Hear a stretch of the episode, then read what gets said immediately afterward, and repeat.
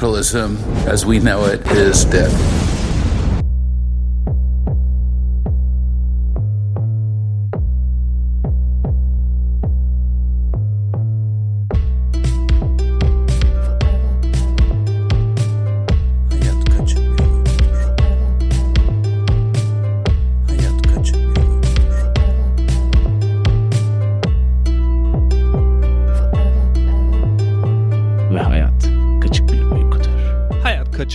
Uykudur podcast'in yepyeni bir bölümüyle daha beraberiz. Ben Samet. Her zamanki gibi Kaliforniya'da küçük kasabası Chico'da bulunuyorum. Mikrofonun karşı tarafında çok uzaklarda İstanbullarda sevgili Nazım Cihan var. Merhaba Cihan'ım. Sametçim merhabalar. Uzak olduğumuz kadar bir o kadar da yakınız diyebilir miyiz? Ya göreceli kavramlar bunlar. Tabii ki de kalben yakınız her zaman. Canım sana şöyle bir şey diyeceğim şimdi. Mevcut sistemde bulunamazsın. Çünkü mevcut sistem seni bu duruma getirdi desem ne dersin? Valla kararsızım. Acaba zamanında yetmez ama evet diyen insanlar gibi öyle mi desek ne yapsak? Yoksa sonra pişman olsak falan mı? Vay, şimdi böyle sormamın sebebi bir adam var. Klaus Schwab diye. Bu adam büyük sıfırlama, Great Reset diye bir şey uydurmuş ve bunun babasıdır. Yani fikrin babası, isim babasıdır. Tutturmuş ki bu mevcut sistem işlemiyor. Yeni bir sistem lazım. Fişini çekelim. Dünyanın ekonominin en baştan başlayalım diye. Bir nevi laptopun çalışmadığında ben bunu bir kapatıp açayım ya dersin ya. Ya da telefon kilitlendiğinde. ya da telefon kilitlendiğinde o kafada bir yaklaşım var. Ama tabii burada sıkıntı şu küresel bir yaklaşımdan bahsediyorum. Kendi bulunduğu ülkeye veya bir kıtaya veya şirkete değil bütün dünyaya bir reset atalım diyor bu arkadaş. Biz de senle dedik ki oturalım bir konuşalım bu büyük sıfırlama dedikleri The Great Reset nedir? Ne değildir? Neden şimdi gündemde? Bu arada gündemde derken aslında bir alt gündemde yani sinsice yavaş yavaş yukarılara doğru gelen bir gündem söz konusu. Covid'le beraber patlayan bir tanım değil mi canım? İstersen bilmeyen ya da aşina olmayan sevgili dinleyici olabilir ona şöyle bir tanımla başlayalım. Şimdi küresel kriz ve Covid-19 ile birlikte mevcut sistemin yani kapitalizmin bu şekilde devam edemeyeceği, bunun bir şekilde sıfırlanarak ve buna büyük sıfırlama diyorlar. Yeniden başka bir şekilde başlanması. E tabi burada bakınca tıkanan bir sistem var. Bu hani günümüzün bilinen bir gerçeği. Geçmişte de belliydi zaten tıkanacağı ya da çeşitli problemler ve krizler yaşandığını hepimiz biliyoruz sevgili dinleyen bildiği gibi. Benim dikkatimi çeken 22 Ekim 2020'de Time'da yayınlanan Dünya Ekonomik Forumu Başkanı senin bahsetmiş olduğun Klaus Schwab şöyle demiş. Bu tarz iyi bir krizin heba olmasına izin vermemeliyiz. Çünkü bu kriz bazı köklü değişikliklere fırsat yaratacak. Daha doğrusu 2014'ten beri dillendirilen hafiften senin de dediğin gibi sinsice dillendirilen The Great Reset dedikleri büyük sıfırlama hareketinin belki de aksiyona geçecek ortamını, doğal ortamını bulmalarından dolayı böyle çıkışlar yapılıyor sıkça. Şimdi bu Klaus Schwab bir makalede ilk defa bu büyük sıfırlama deyimini kullanıyor. 2015'te yayınlanan bir makalede kullanıyor. Sonra 2015'ten beri bu kullandığı şey. Bu arada Dünya Ekonomi Forumu biliyorsun ya bir daha da Davos'a gelmem diye ünlendi hani Türkiye'de. Evet. Orada her sene bu Klaus Schwab bir tema uydururmuş. O yılın zirvesine ithafen. Hı hı. 2020'de Covid ile beraber zirvenin teması büyük sıfırlama idi. Yani açık açık. Ve 2021'i de tekrarlayarak büyük sıfırlama yapmaya karar kıldı kendisi. Direkt kendisinin açıklamasından Great Reset büyük sıfırlamayı şöyle açıklamış. Üç tane adımda yapabiliriz diyor. Bir, senin bahsettiğin kapitalizmin çöken sisteminden stakeholder ekonomi sistemine geçelim. Yani hiç kimse hiçbir şeye sahip olmasın. Herkes istediği şeyi kiralasın ütopik gelecekte. Ve böylece herkes mutlu olsun varsayımı var. İki, daha çevresel ve daha sosyal anlamda çevreye duyarlı bir ekonomi olsun. Burada aslında bunun altında yatan şey söylemeye çalışıyor. Her şey teknoloji bazında makinelerin ürettiği bir ortam olsun. İyi ya da kötü. O bize kalmış tartışırız. Üçüncüsünde de Harness the innovation of the fourth industrial revolution demiş. Dördüncü endüstriyel devrimin getirdiği inovatif teknolojilerden nemalanmak, faydalanmak demiş. Dedim ki kendi kendime ya bu üçüncü adım çok üstü kapalı yani şöyle bir bakayım dedim derinlemesine bu tanımın açılımı nedir diye. Smart Technology Machine to Machine Communication diyor ki eğer diyor bir insandan dolayı bir hata varsa bir üretimde makinaların aşırı akıllı olup da bunları analiz etmesi, diagnose yani tespit etmesi, analiz etmesi ve sonrasında da düzeltmesi endüstrisine geçelim diyor. Ya aslında toparlıyorum her üç adımda da insanı biraz daha için dışına çıkarıp makinayı daha çok üretimin merkezi haline getiren bir anlayış var bu büyük sıfırlama sonrası oluşturmak istediği ekonomide. Şimdi güzel özetledin. Benim de aklıma takılan birkaç nokta var. Belki sevgili dinleyen ve senin de aklında bir soru işareti olabilir. Şimdi sıfırlama dediğin zaman anlam ne? Böyle başa dönüyorsun. Her şeye temiz bir sayfa açıyorsun. Ama şimdi değiştirilmek istenen sistem sonuçta kapitalizm. Başlangıcında nasıl olduğu tarihte gayet net bir şekilde yazıyor ve çok da hoş bir başlangıcı yok. Neden başa dönmek isteyesin ki kapitalizmin başına dönmeye ve modern kapitalizmin başına dönüyorsun gibi. Diğer olay da belirsizlikler çok hani olması muhtemel şeylerden bahsediliyor ama süreci yönetecek ülkeler de batılı ülkeler ve Amerika at başı gidiyor. Böyle sanki dağılım olmayacak gibi. Yönetimsel bir dağılım.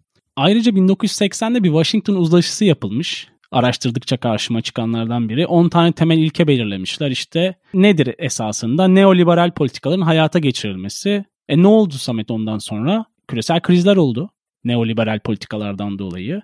E senin Hı-hı. söylediğin şimdi Schwab's'ın maddelerinden biri çevre. E daha iklim anlaşmaları, daha çevreye uymalar vesaireler hiç aktif bir şekilde ülkelerin rol almadığı süreçler. E bir anda güvenip neye, nasıl ve neden yapacaksın? Ve bayağı bir soru işareti var kafamda kurgu olarak da ki ilk açıklandığı zaman böyle Prens Charles falan açıklıyor işte Galler Prensi aynen. WEF'in sitesinde bir sürü insan To- destekleri gözüküyor falan. ve hiçbiri ekonomist değil böyle ünlüler, oyuncular Aynen. vesaireler var. Böyle Eski garip başkanlar. bir süreç var evet. Birileri bir şey değiştirmek istiyor ve kendi istedikleri şekilde yapmak istiyorlar ki kendi çıkarları korunsun gibi geldi bana. Ya elitler, elitler bunlar. Senin anlattıklarından anlıyorum ki konuya baktıkça konunun karşısında duran bir tavır edinmişsin. Yani kendi çıkarları için kullanıyorlar dediğin için söylüyorum bunu. E, elitler bunu yapmaya çalışıyorlar. Yoksa halk tarafından gelen bir talep değil bu fikir. Bu konuda ilgimi çeken iki tane şey var araştırırken. Bir kere Times dergisinin Kasım 2020'de yaptığı, yayınladığı daha doğrusu kapaktaki Great Reset görselinde ki burada çok bununla beraber çok ünlendi zaten bu konu. Bir dünya var. Dünyanın etrafında inşaatçılar, insanlar, mühendisler bilmem neler var gördüysen o kapağı. Dünya tekrar yapılanıyor o inşaatta ve son parçası takılmak üzereyken çizilmiş. Son parçada Akdeniz orada, Akdeniz bölgesi takılıyor dünyaya. O konuda şöyle bir şey çok ilginç geldi bana. Biraz daha derinlemesine baktım içine derginin. Birisi sanki 2023'te altını çiziyorum yılın. 2023'te bulunuyormuş da 2023'ten günümüze bugüne bir makale yazıyormuş gibi bir Hmm. rol oynama yapmış Time dergisi. Ve bu rol oynamada 2023'teki adam diyor ki işte Covid 2021'lerin yazlarına doğru azalacak ve daha iyiye gidecek. İşte 2022'de çok büyük bir kriz olacak. Çevresel felaketler yükselecek bilmem ne. Ve 2023'e gelindiğinde o makaleye göre işte dünya artık tek bir karar merciiyle hep beraber anlaşıp tek bir yerden yönetilme olayına geçecek ve büyük sıfırlama böylece başlamış olacak diyor. Tabii Time gibi şimdi çok ciddi bir dergiden bahsediyoruz. Yani bunu söyleyen Evet. 10 bin takipçili ergen YouTuber olsa şu an burada konuşuyor olmazdık bu podcast'te. Ama Time bundan bahsediyor ve Time bundan bahsediyordan ziyade ben Dünya Ekonomi Forumu'nun kendi sitesine girdim. Onlar nasıl kendilerinden ve bu fikirden bahsediyorlar diye. Onlar da bir görsel yayınlamışlar böyle dünya gibi yuvarlak bir görsel ve etrafında değiştirmek istedikleri şeylerin başlıklarını koymuşlar. Bakıyorum Shaping the Economic Recovery işte ekonomik iyileşmeye şekil vermek. işte Redesigning Social Contracts, Skills and Jobs yeniden dizayn edeceğiz diyor. Sosyal yetenekleri, işleri, her şeyi falan. Sonra hiç kimsenin konuşmadığı bazı sosyal devrimler yapmak istiyormuşlar. Nedir abi bu? Yani bizim aile değerleri mi yoksa toplum değerleri mi? Yani bir de ne alakası var büyük kapitalist ekonomi sıfırlamasıyla? Neden bunları değiştirme ihtiyacı duyuyorsun? Yani bunlar hep kendi sitesinde koymuş olduğu Hı hı. amaçlar ve planlar diyelim. Yani şimdi temel tanım ne? Ortak hedeflere yönelik politik, ekonomik, sosyal ve çevresel sistemler arasında yeni bir denge oluşturmak diye tanımlanıyor. E peki şimdi dünyanın farklı bir yere gittiğini hepimiz görüyoruz. Zaten bu Covid ile beraber zirve noktaya geldi. Hepimiz evlere bir şekilde tıkıldık ya da asosyalleşiyoruz, bireyselleşiyoruz daha da. Ama bu düzenlemeleri bu insanlar mı yapmalı diye bir soru işareti kafada oluşuyor. Neden oluşuyor? Çünkü Dünya Ekonomik Forumu deyince ya böyle resmi bir şeyden bahsetmiyoruz. Dediğin gibi işte Davos'ta her sene buluşan belli bir konu başlığı üzerinde binlerce zenginin orada yaptığı bir konferans, bir toplanma gibi bir şeyden bahsediyoruz. Bir de pandemiyle beraber Samet her ülkede gelir skalası değişti. Şimdi zengin daha çok zengin olurken fakir daha fakir oldu. E ama dünyada dönen para zaten sabit 3 aşağı 5 yukarı. E doğal olarak da yani bu bahsettiğimiz insanlar aslında daha da zenginleştiler. Peki bu sistemi neden değiştirmek istiyorlar diye insanın aklına geliyor. Evet bir şey değişmesi gerekiyor ama bu sistem yine kapitalizm olacaksa ben orada bayağı bir çekimserim. Söylediklerinin arasında kilit şey bu Dünya Ekonomik Forumu'nun resmi bir şey olmaması.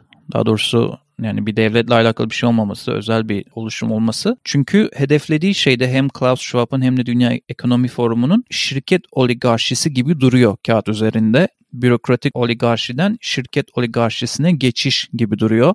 Bir de şey soracağım şimdi. You will own nothing and you will be happy diye bir slogan var. Hatta bunu Dünya Ekonomi Forumu bir YouTube reklam videosunda bile kullanmış kendi kendine. Hiçbir şeye sahip olmayacaksın ve mutlu olacaksın diyor. Affedersin de buradan senin vasıtanla soruyorum. Biz hiçbirimiz hiçbir şeye sahip olmayacaksak iki sorun var. Bir, biz sahip olmayacaksak kiraladığımız şeylere kim sahip olacak? Affedersin soruyorum. Yani Zuckerberg'le Gates gibi insanlar veya adını bilmediğimiz editler birkaç şirkete sahip olacak her şeyi yöneten ve karar veren. Biz onlardan mı kiralayacağız? O zaman hani hiç kimse hiçbir şeye sahip olmayacaktı. Bu bir. Yine işin içinde daha da zenginleşen zengin editler olacak gibi duruyor.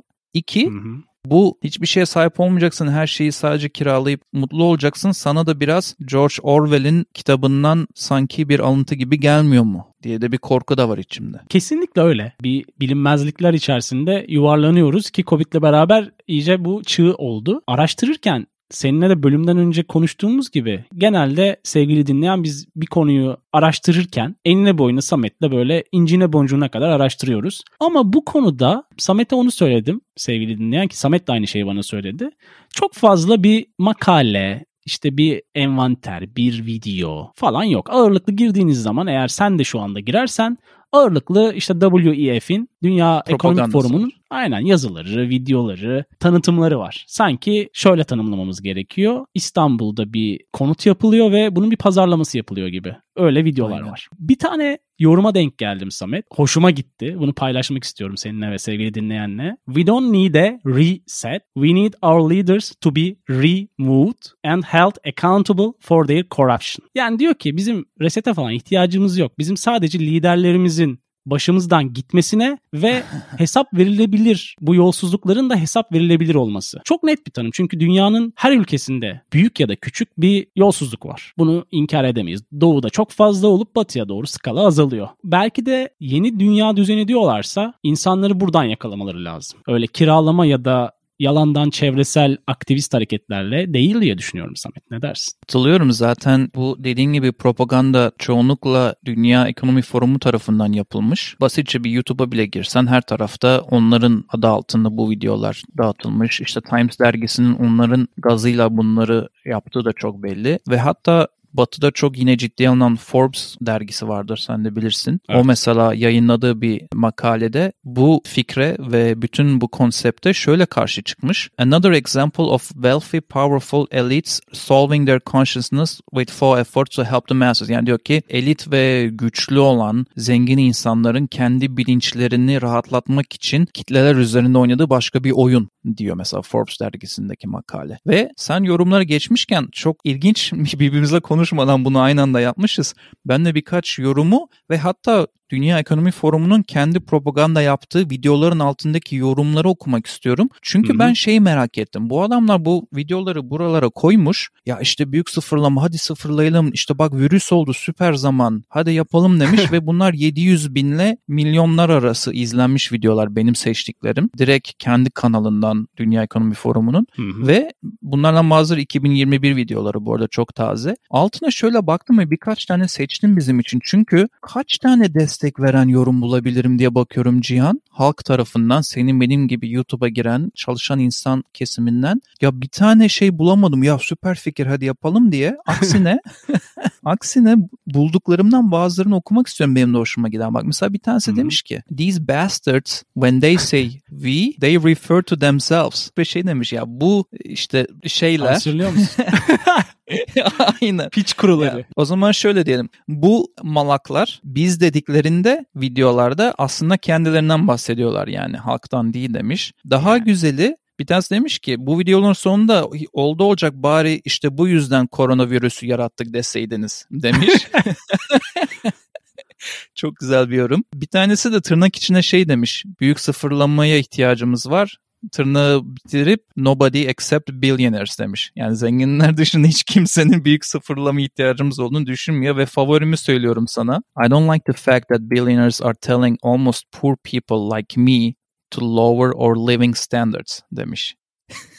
yani neredeyse fakir olan benim gibi insanlara yaşam standartlarını azaltmasını söylemesi bu insanların, bu milyonerlerin benim hiç hoşuma gitmiyor demiş bir tanesi. Gerçekten de Cihan şunu çok merak ediyorum. Dünya Ekonomi Forumu'nda bulunan, senin bahsettiğin gibi ekonomist olmayan Tony Blair'ler, bilmem zengin iş adamları, iş kadınları falan çıkıp bir sürü şey koymuşlar. Söylem koymuşlar, video koymuşlar, röportaj koymuşlar, sunum koymuşlar. Yapalım da yapalım büyük sıfırlama diye. Ya senin oturduğun yerden bunları söylemek kolay. Şimdi bu büyük sıfırlamada borçları da sıfırlamaktan bahsediyorlar. Yani zaten bütün amacı borca dayanan sistemin artık çöktüğü ve yeni bir sistemin başlaması gerektiği. Bazı analist yapan insanlar, ekonomistler diyor ki hani bütün bunları nasıl yapacaksın? Mesela diyelim mortgage'a bağlı bir sistem var biliyorsun ki bunu 2008'lerde gördük. Mortgage sisteminin Amerika'da çöktüğünde bütün dünyayı nasıl etkilediğini. Evet. Mortgage'a bağlı bir sistem var. Birkaç tane işte bir elin parmağını geçmeyen şirketlerin bütün mortgage şirketlerini satın alıp bu borçları kapatması gibi bir şey söylüyorlar. Yani çok deep analize girersek derin analize nasıl bu borçlar sıfırlanacak diye. E abi öyle bir şey yaparsan sen zaten bana sahip olmuş oluyorsun. Ya aslında modern köle yaratma olaylarına giriyorlar yine. Benim fikrim. Ya ben zaten karşıyım da. Ama ben bu konuyu konuşalım istedim seninle. Çünkü bence çok ileride biz bu bölümü yine bir yere koyalım. Cebimizde dursun, yayınımızda dursun. Karşılaşırız İleride- Resul'da diyorsun. Aynen öyle. İleride bu konu patladığında ha biz bunu böyle demiştik diye buraya koyarız diye düşündüm ben de. Değişimler her zaman zordur ve bayağı uzun süreçler sonunda olur ya da çok keskin olur vesaire de. Şimdi her şeyin önüne ekonomik büyümeyi koyup dünyayı içinden çıkılmaz bir hale sokan insanlar grubunun bir değişim yapması ya da istemesi çok sağduyulu gelmiyor.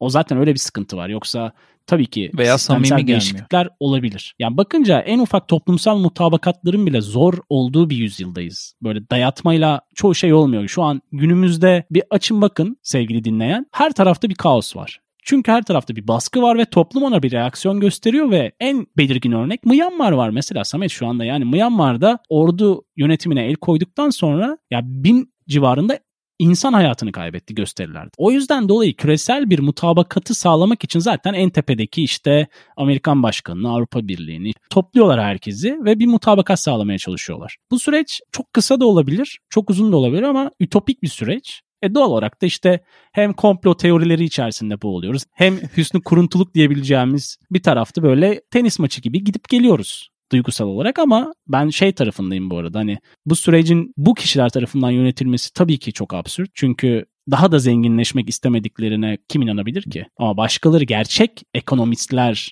bu işin uzmanları kafa patlatıp bu süreci yönetirlerse ki biz tabii ki teknik tarafın dışında konuşuyoruz her şeyi şu anda. Başka bir yol haritasıyla her şeyin olabileceğini düşünüyorum. Ya her şeyin dibinde yine korku var. Şimdi bu editler için korku şu. Mevcut gidişatta 10-20 yıl sonra Çin Halk Cumhuriyeti'nin bu sistemden en çok nemalanan ülke olup Hı hı. dünya konjonktüründe bir numaraya oturması. Bu bir. Evet. Onların korkusu ve işte büyük sıfırlama o yüzden çok işlerine gelir. İkincisi de halk üzerindeki korku. Pandemi hazır olmuşken ki bunu açık açık söyler senin de dediğin gibi Galler Prensi Charles ve Klaus Schwab başta olmak üzere korona olmuşken korkumuzdan faydalanıp işte korona çok güzel fırsattır. İşte korona zaten hassas olan, kırılgan olan mevcut ekonomik sistemi çökertmek üzeredir falan filan gibi söylemlerle bizi korkutarak zaten elimizde zar zor olan 3-5'i de bizden almak isteyerek bir yenileme yapmak istiyorlar. Ya insanların biraz uyanık olması lazım, biraz bakması lazım. Bu tarz şeyler hep böyle başlar Cihan. Senin başlarda söylediğin gibi bakarsın ve fazla bir bilimsel makale, biraz veri veya söylem veya hiçbir şey bulamazsın ama alttan alttan bu böyle yedirilir. Ufak tefek medyaya oraya buraya. Sonra bir bakmışsın ki bütün dünya bunu ciddi ciddi tartışıyor. Hepsi Evet. böyle başlıyor. Küçük bir kıvılcımla başlıyor. O yüzden uyanık olmak lazım. Bu Klaus Schwab denen adam da çok küçümsenecek bir adam da değil bu arada. Muhakkak. Biliyorsun bütün dünyayı etrafında yılda bir toplayan bir adam. O yüzden uyanık olalım. Hayat kaçık bir uyku diyoruz. Bu da çok kaçık bir fikir olduğu için burada tartışma gereği duyduk. Ne öneriyoruz kısmıyla bir kez daha sen dinleyenin karşısındayız. Bakalım Samet bu bölüm özelinde bize ne gibi notlar alıp bize ne gibi öneriler yapacak? Aa, bölümden tamamen alakasız olarak Netflix'te Mindhunter'ı önermek istiyorum.